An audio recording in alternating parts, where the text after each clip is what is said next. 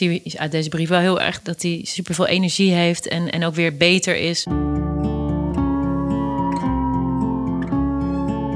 Dit is de brievenpodcast van het Van Gogh Museum. In deze serie nemen we je mee naar de wereld van Vincent van Gogh via zijn brieven. Honderden schreef hij er. Aan familie, kennissen, kunstenaarsvrienden, maar de meeste aan zijn geliefde broer Theo. In deze podcast leest telkens een artiest of schrijver een stukje voor uit één van de brieven en vertelt wat hem of haar daarin het meeste raakt. Wij zijn radiomakers De Smet en ik ben Marije Schuurman-Hes. In deze aflevering praat ik over brief 663 met zangeres Janne Schra. Zij is ook behoorlijk productief als schilder. Het is ook wel een stap hoor, om uh, iemand voor je neer te zetten en dan echt uh, een, een, hele tijd naar iemand te moeten kijken. In brief 663 is Vincent van Gogh in Zuid-Frankrijk non-stop aan het schilderen en blijft hij net gezond genoeg om door te kunnen werken. En steeds meer zijn het portretten die hij maakt van mensen uit de omgeving. Arles, zaterdag 18 augustus 1888. Aan Theo van Gogh. Waarde Theo. Binnenkort zul je kennis maken met de heer Patience Escalier, een oude ossendrijver uit de Camargue. Tegenwoordig tuinman op een hoeve in de Krauw. Want in plaats van precies weer te geven wat ik voor me zie, gebruik ik de kleur meer naar eigen willekeur om me krachtig uit te drukken. Enfin, we kunnen het wat de theorie betreft laten rusten. Maar ik zal je een voorbeeld geven van wat ik bedoel. Ik zou het portret willen maken van een bevriende kunstenaar die grootse dromen droomt. Die werkt zoals de nachtegaal zingt. Want zo is zijn natuur. Die man zou blond zijn. Ik wil in het schilderij mijn waardering leggen, mijn liefde die ik voor hem voel. Ik zou hem dus schilderen zoals hij is, zo getrouw als ik kan, om te beginnen. Maar het schilderij is daarmee niet af. Om het af te maken ga ik nu verder als een eigenzinnig colorist. Ik overdrijf het blonde van het haar. Ik kom uit bij oranje tonen, bij chromaten, bij bleek citroengeel. Achter het hoofd in plaats van de doodgewone muur van het armzalige appartement te schilderen, schilder ik de oneindigheid.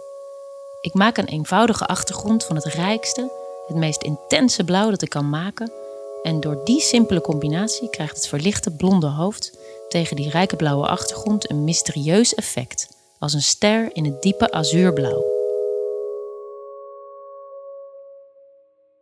Nou ja, dat is dus wel uh, hoe hij hem dan ziet, dat je beter voelt wat voor soort persoon. Of een heel intens of een heel gewoon. Anders had hij wel gewoon de hele simpele achtergrond van, van, zijn, uh, van het armzalige appartement geschilderd. Om hem juist, uh, ja, misschien wel armzalig te maken. Zo, om juist heel simpel te maken.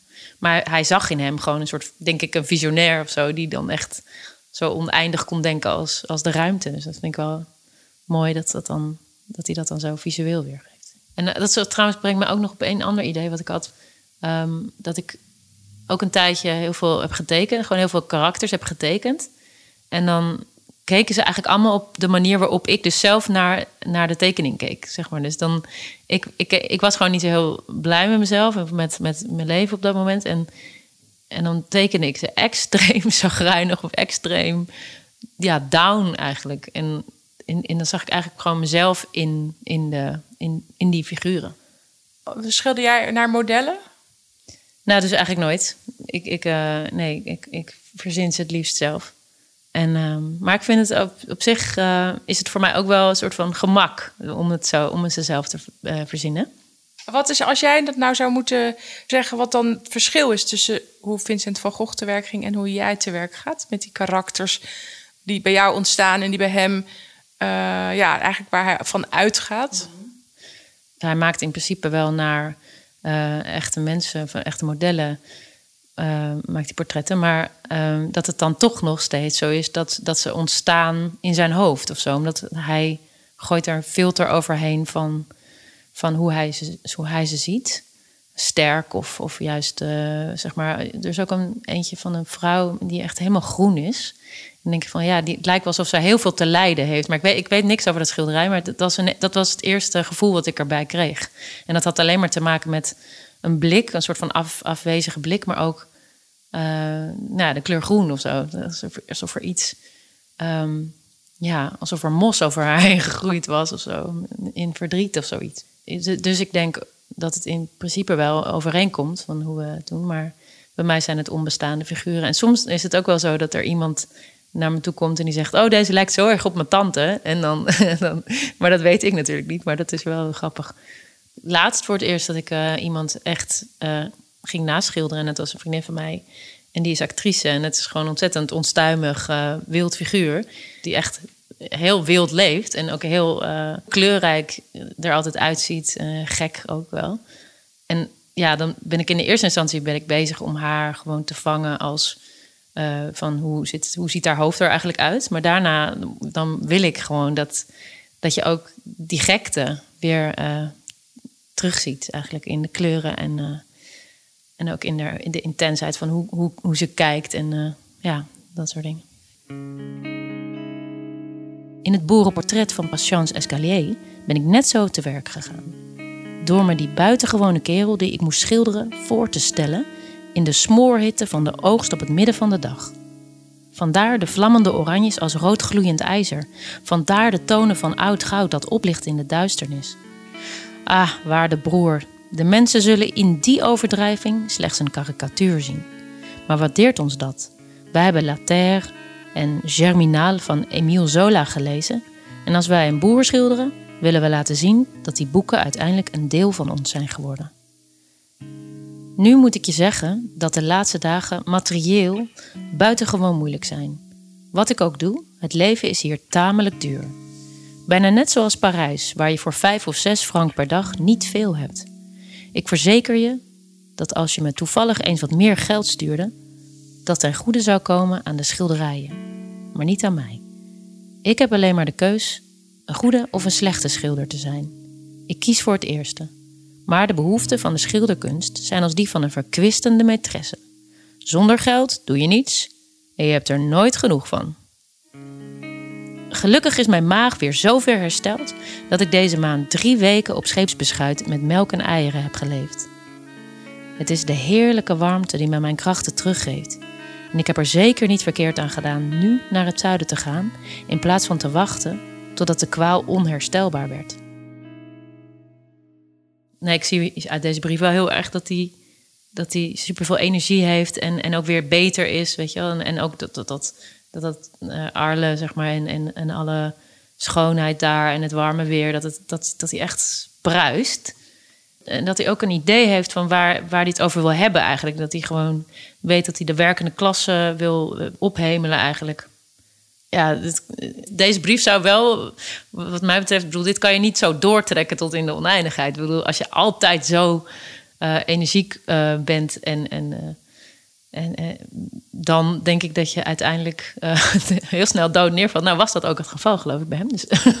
maar um, dat, dat gevoel herken ik heel erg, dat je gewoon denkt, oh, ik wil dit nu gaan maken zoals ik dit nu heb bedacht. En dan kom je aan in je atelier en dan begin je gelijk soort van te werken. En dan kan je soms ook niet meer stoppen. En dan, uh, ik vergeet dan soms ook te eten. En dan voel ik me wel raar en, en duizelig als ik, gewoon, als ik dan uiteindelijk stop.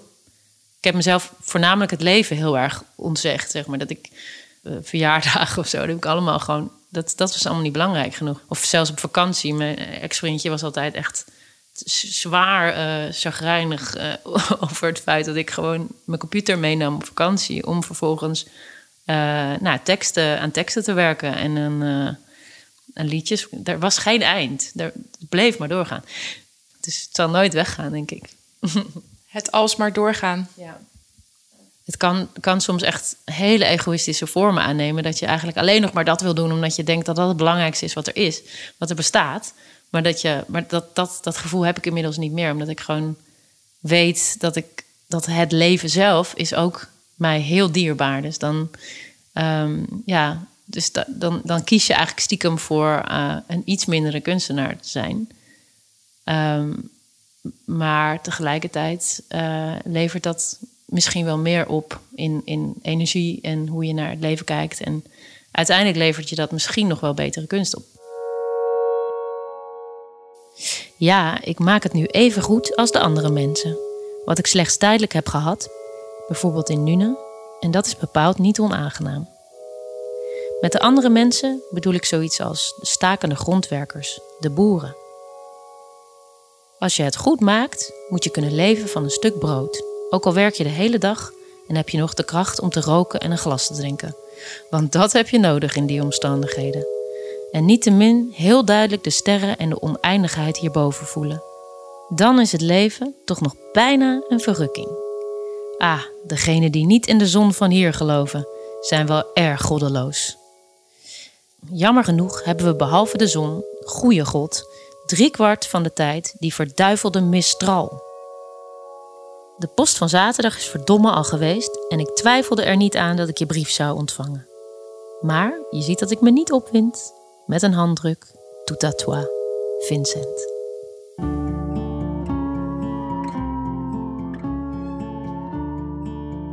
Je hoorde een aflevering van de podcastserie Van Gogh belicht de brieven. Lees vooral de hele brief een keer. Je vindt hem op de website van goghmuseum.nl/belicht.